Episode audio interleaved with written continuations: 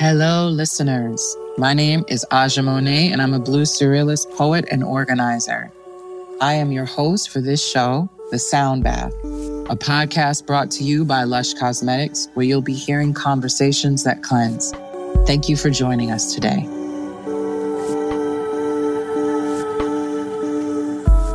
This podcast explores what personal, social, and environmental care and well being really mean in today's society. This show is designed to be listened to in the bath. So sit back and enjoy the conversation. At the end, stick around for a beautiful, meditative, sonic sound bath.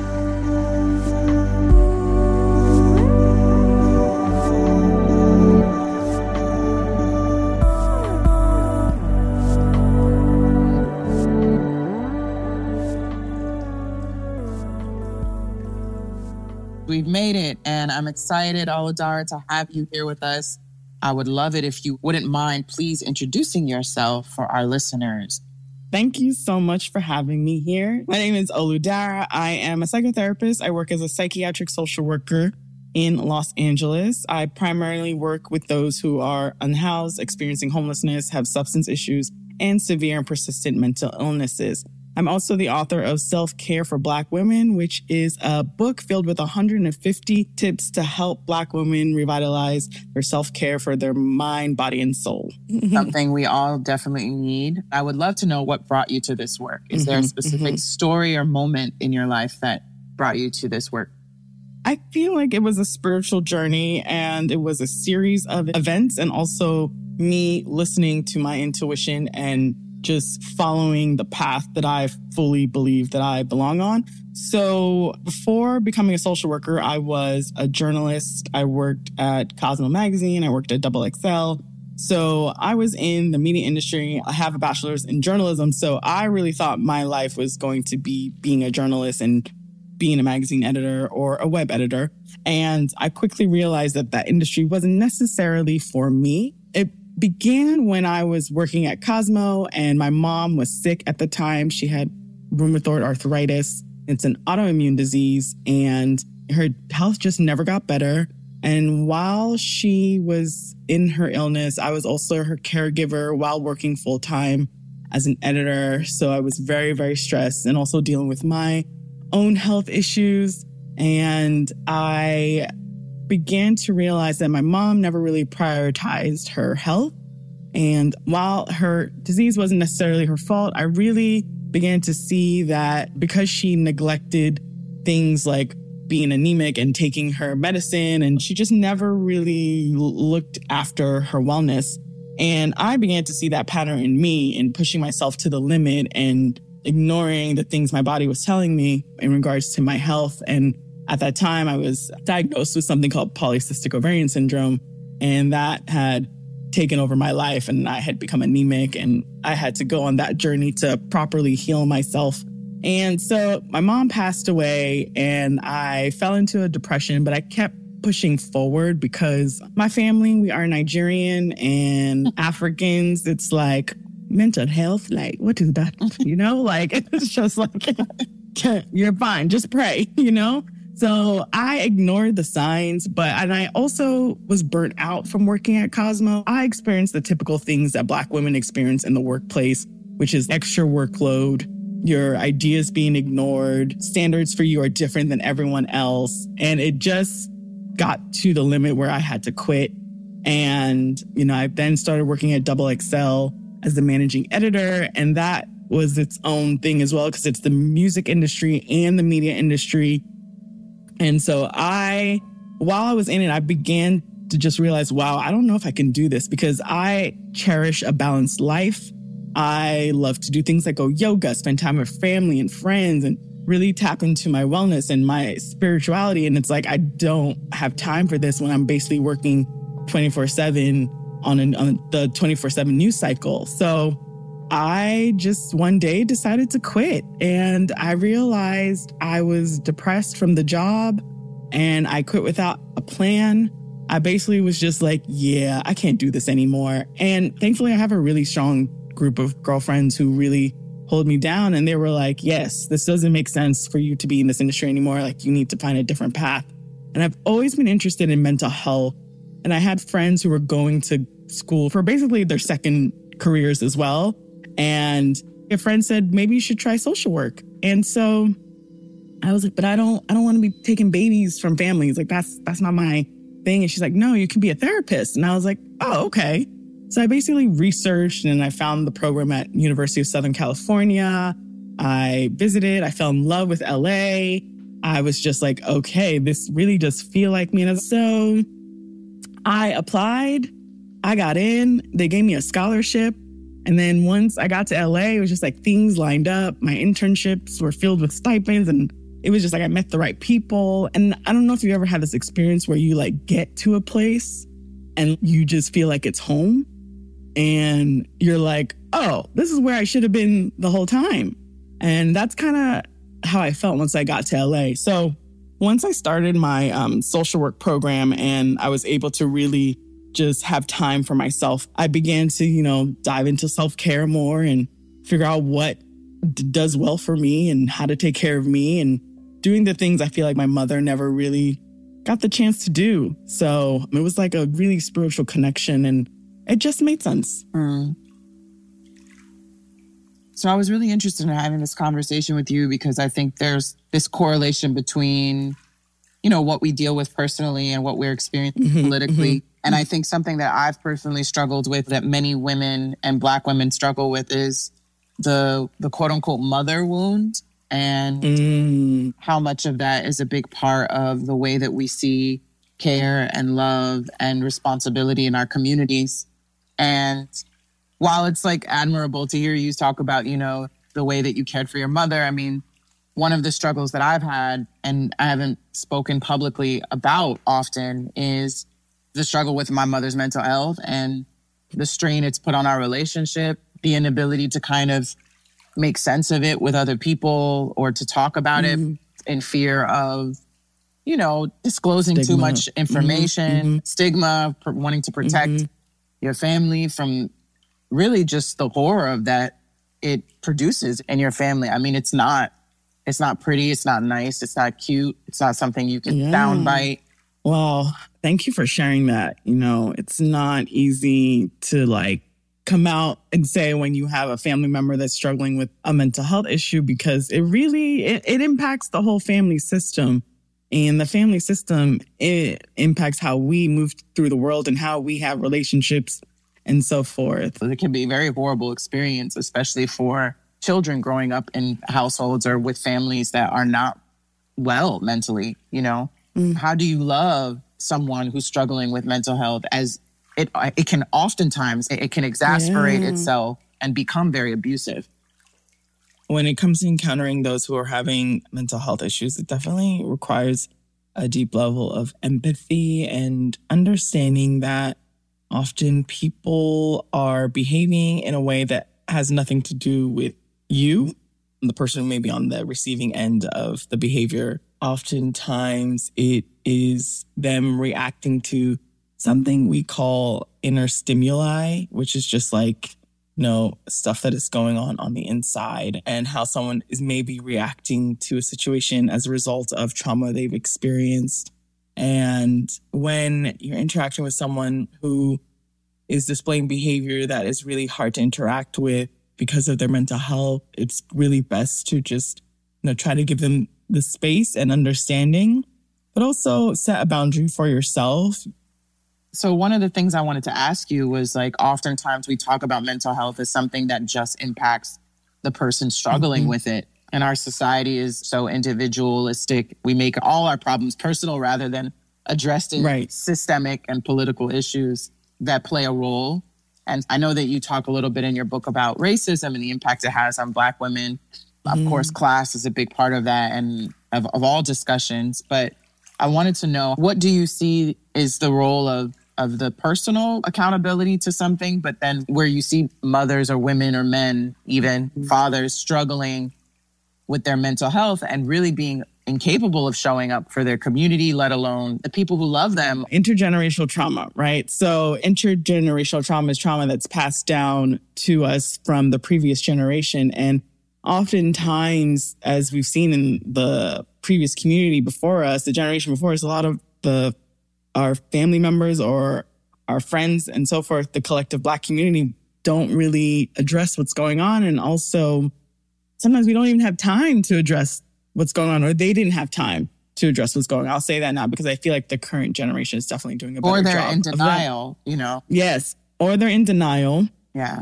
or in denial because it's it's a hard truth to face when you realize that it's your work that you've got to do to heal yourself and address all these things. It's a larger conversation about how this reflects American values. You know what Amer- Mhm. what America has done to the psyche of Black people, but yep, also yep. Um, of the people of the people Mhm. at this time. I think it's about our personal responsibility to you know healing and, and addressing our mental health while also recognizing that there are systemic things that affect Yes. us I mean, okay, yeah, you're definitely right. It's like there's the structural and then there's the individual. And if there's someone in your life that you love and they're going through something hard, it's like you also have to recognize that their mental health is their responsibility. I mean, there's a tiny bit of responsibility on you in the sense that you have to be able to build your own boundaries and also recognize when you have to step back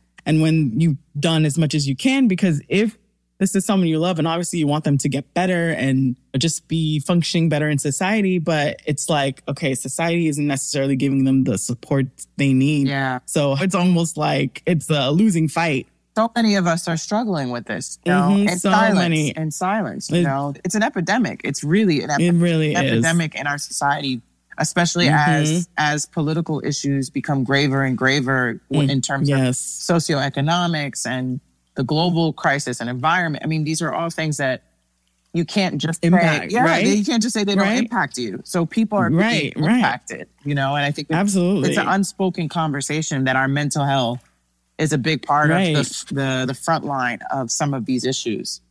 hmm hmm right. Because so, like with the population I work with, yeah, a lot of them are unhoused and experiencing homelessness.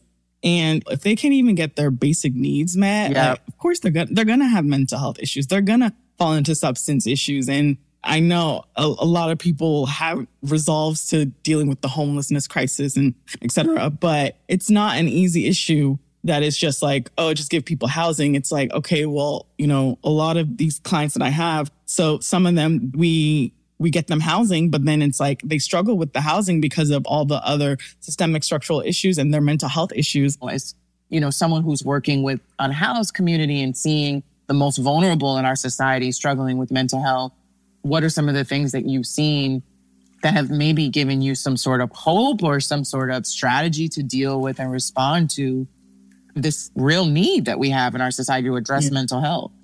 I definitely see more people caring about this issue, issue of people who are homeless. And I definitely feel like what gives me hope is seeing states like California have laws where they are where they are trying to pass legislation to help get these people housed.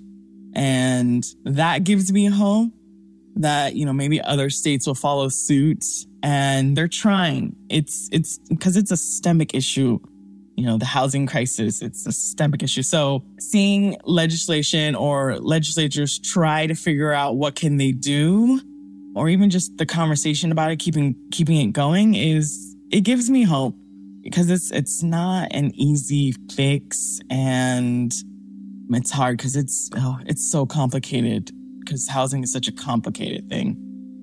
I believe it starts with structural change in order for us to see, you know, the unhoused become housed, to see less people who are homeless.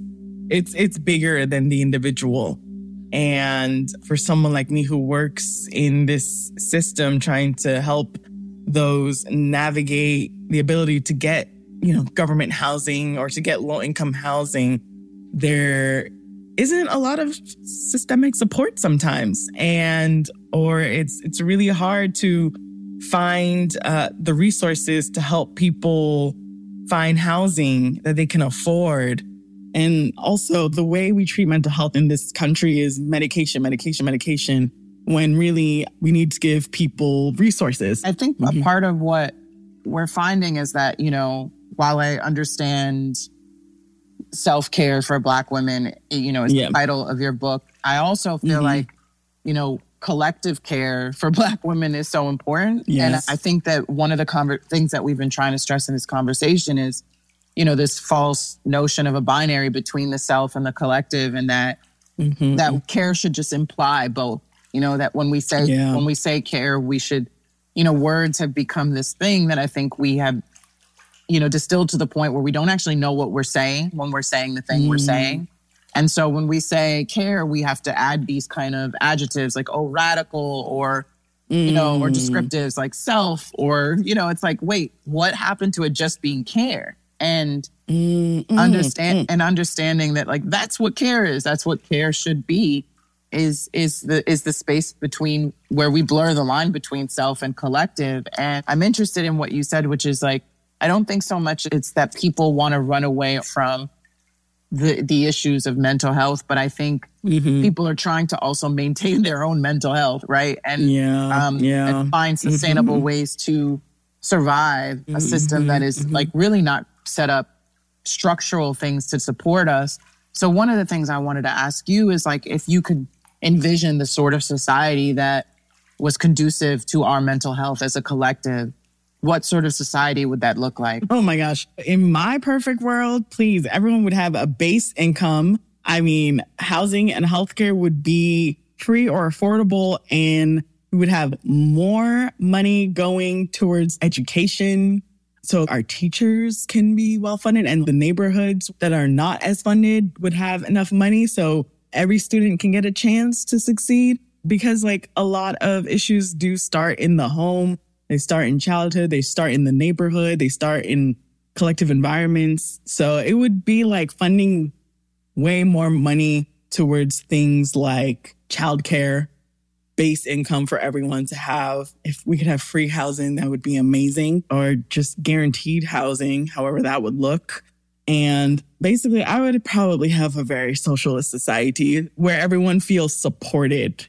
But, you know, that's not actually ever really going to happen because we live in the society we live in. But yeah, I feel like Wait, I push Um, back on that. I push back on that, girl. really? How, how we how we gonna get there if you don't believe we possible? You know there? what? You're right. You're right. You're right. You're right. You're right. Absolutely. And I would also have like mental health be one of the things we care about. We care about our physical health, but we neglect the mental health. I would be very invested in more restorative care and more preventative care where that looks like people having more days off, people being able to take naps in the middle of the day of work, not needing your insurance be tied to a job.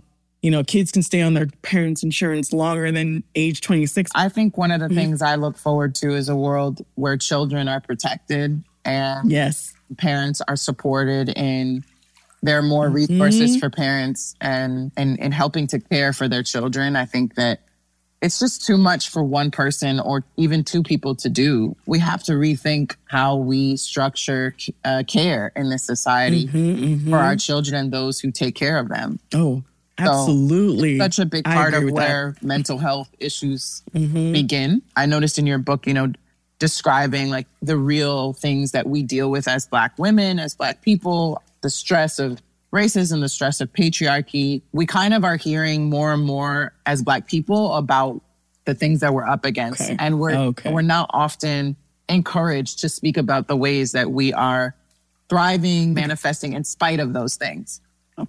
So, for our mental health, what is the clinical reality of constantly hearing about the things that you have up against you? So, you know, it's kind of like being introduced to your traumas over and over again. Yeah. that definitely has a greater impact when the mind and the body is constantly being met with something that disrupts its system, that disrupts the way it functions.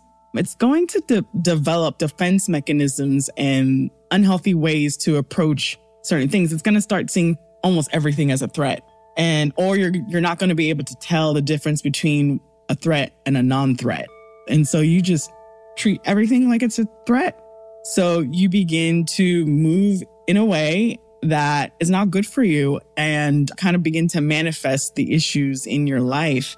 So, but I, I definitely think it's more important for us to be interacting with things that show us as thriving and just in more peace and harmony. It's exactly why I don't watch a lot of Black trauma because I'm just like, I, how many times am I going to hear this police brutality story? Which I mean, it's very important. These stories are important. But for me to constantly engage with this kind of content, it is, it's like my body is actually experiencing it. And as my mind begins to constantly think like, oh, I'm experiencing this, my mental health is going to deteriorate.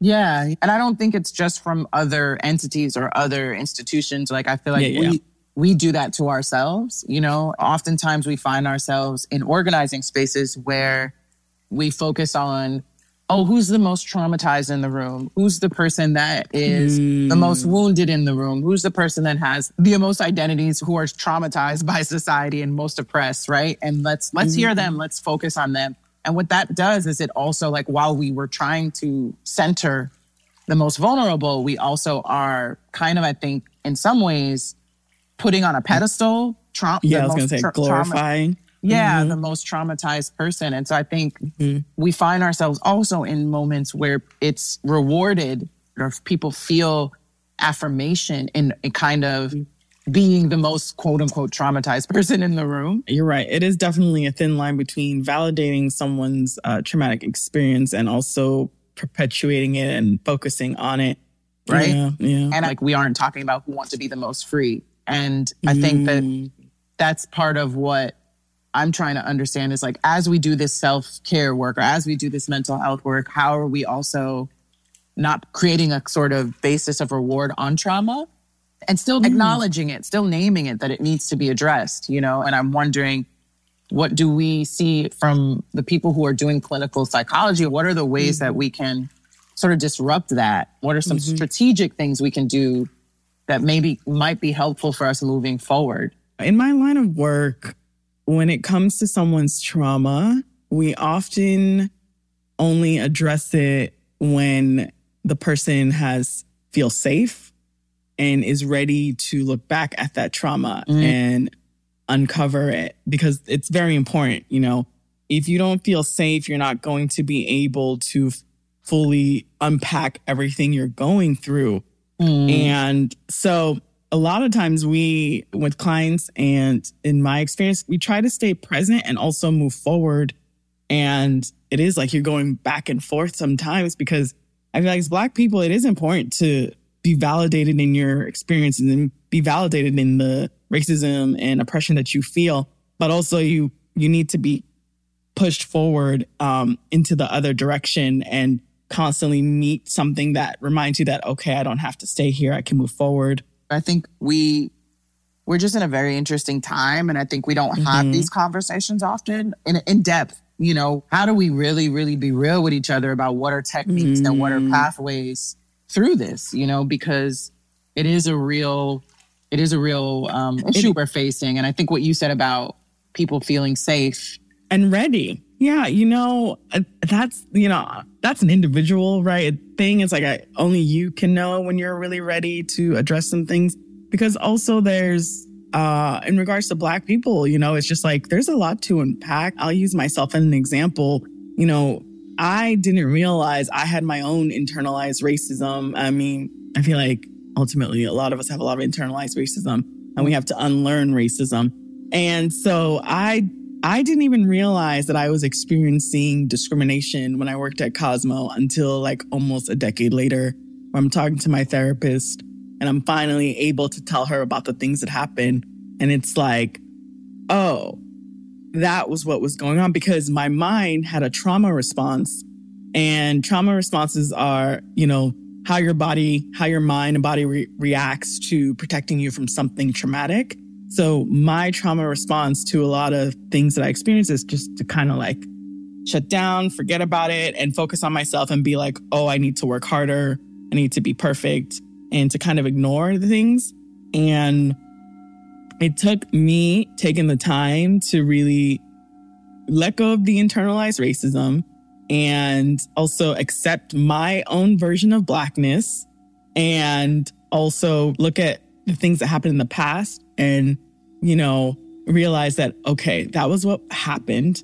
And then, then as I was writing this book and going through things with my publisher or not, I also had to remind myself, like, okay, this is not Cosmo. Like, this is not, this is not the past experience you're having. So it's hard because our, our minds will go back and forth. Mm-hmm. But our but our brain has neuroplasticity, which is like the ability to basically recreate different meanings to similar experiences that we've had in the past. So our brain has the capacity to change. So I I mm-hmm. had to constantly remind myself like okay, this is not Cosmo. You are not dealing with the same white editors you were dealing with almost 10 years ago. This, this, and so there was a lot of constantly, constantly talking to myself and reminding myself. And so, yeah, you know. I think in your book you wrote that the mind is the epicenter of wellness. And I wanted to ask you, well, how then does wellness look for people who struggle daily with mm, mental health? You know, when I think about this, like people who are struggling with mental health issues and me myself included in that you know my mental health wellness looks different every day week by week and i think a lot of it has to do with personal acceptance of how my brain operates and how my body operates it's like getting comfortable with your mental health issues or getting comfortable with the idea that you even have mental health issues. And from there, uh, I, with me and, you know, some clients I've had, I've definitely realized that it's getting comfortable with sitting in the mess that you have and then getting ready and comfortable to clean it up. And for me, you know, the last year, I've definitely been struggling with like mild depression and burnout and I had to accept that, you know, some weeks I'm going to be so focused. I am, I have all this energy. And then I'm going to have some weeks where I just feel horrible.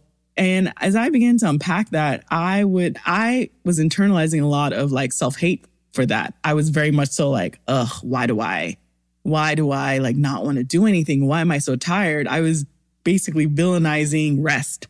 And I had to accept that, you know what? This is just me. This is how I'm operating at this time. And I've noticed that, especially with people I work with, like they're, they begin to blossom when they begin to kind of accept that these are the things they go through. Now, it's not accepting it and ignoring it and like, you know, acting like, oh, I'm fine. I don't need to deal with these issues. It's accepting that, okay, you know, sometimes I may experience really uh, strong bouts of depression and I need to isolate. Okay, that's how I recover. Or or realizing, okay, you know what? These I I see things or I hear things and I need to not be fearful of these things that I deal with. So I feel like it's a it's it's a journey. It's definitely a journey from a, definitely a journey through radical acceptance of how you operate.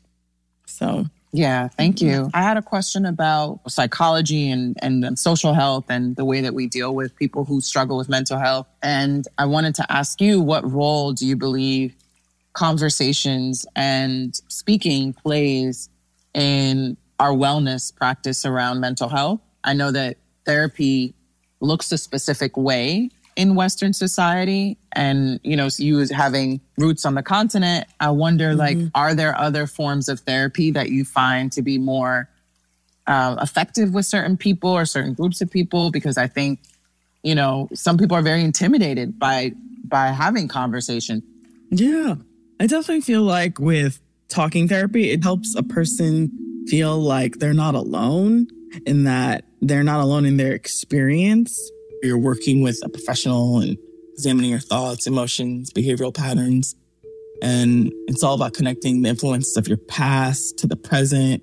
So that's psychodynamic therapy. And that's the traditional therapy that we know to treat like mental health issues like depression and anxiety.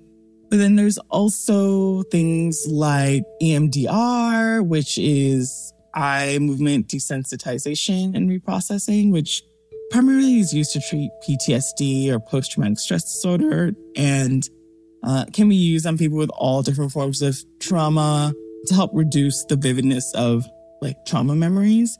And then there's like behavioral therapies, which they're also considered psychotherapies, but with a little bit of a twist. and like dialectical behavioral therapy or DBT, which is something is primarily used to treat people with borderline personality disorder or any emotional regulation disorder. It's used to help these like individuals with relational conflict and it can help someone learn how to function in relationships because you're taught a lot of coping skills and it's usually done in a group learning setting while someone is receiving individual therapy. And then there's group therapy, which can also be kind of like community therapy where there's a clinician or eh, who's treating a small group and allows people to learn from others and encourage one another. Therapy doesn't always have to look like you sitting down with a professional and talking to them. Sometimes it's maybe with a collective and gathering with other people, especially with like African communities. They definitely are, you know, don't tell people your business type of community. Like they don't really mm. want you to talk to a stranger. So sometimes it's helpful if they are in a community and it's like the community is maybe learning about something together or working together towards something because sometimes some people need communities around them to kind of shift their thinking and to shift how they approach things. Okay. Thank you. Well, the last question I have for you is around sound. So, mm-hmm. you know, a big part of this conversation in this podcast is about the power of conversation, but also sound. And I wanted to ask you, are there sounds that make you feel well or sounds that bring calm to you that you really um, lean on when you're in difficult situations? What's a sound that brings you comfort mm. and calm and peace of mind? Oh, I love this question. Okay. I feel like there's a lot of sounds for me that work. I love sound baths, the ethereal, meditative sounds. I definitely love those because I, I practice yoga regularly, sounds of nature. And I'm connecting and listening to music in Yoruba, which is my family, which is uh, who I am. My family were Yoruba. So, you know, connecting to those roots is always nice. Things like that. Nice. Thank you so much for that answer and your response to the questions. I appreciate your time. Thank you so much. Thank you. It was great talking to you. Yes, thank you. So lovely speaking with you.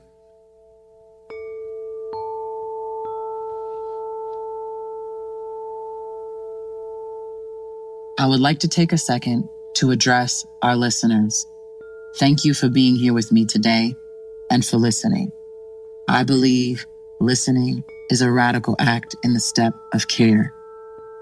So please check in with yourself and listen to the sound of what's reverberating in your own heart.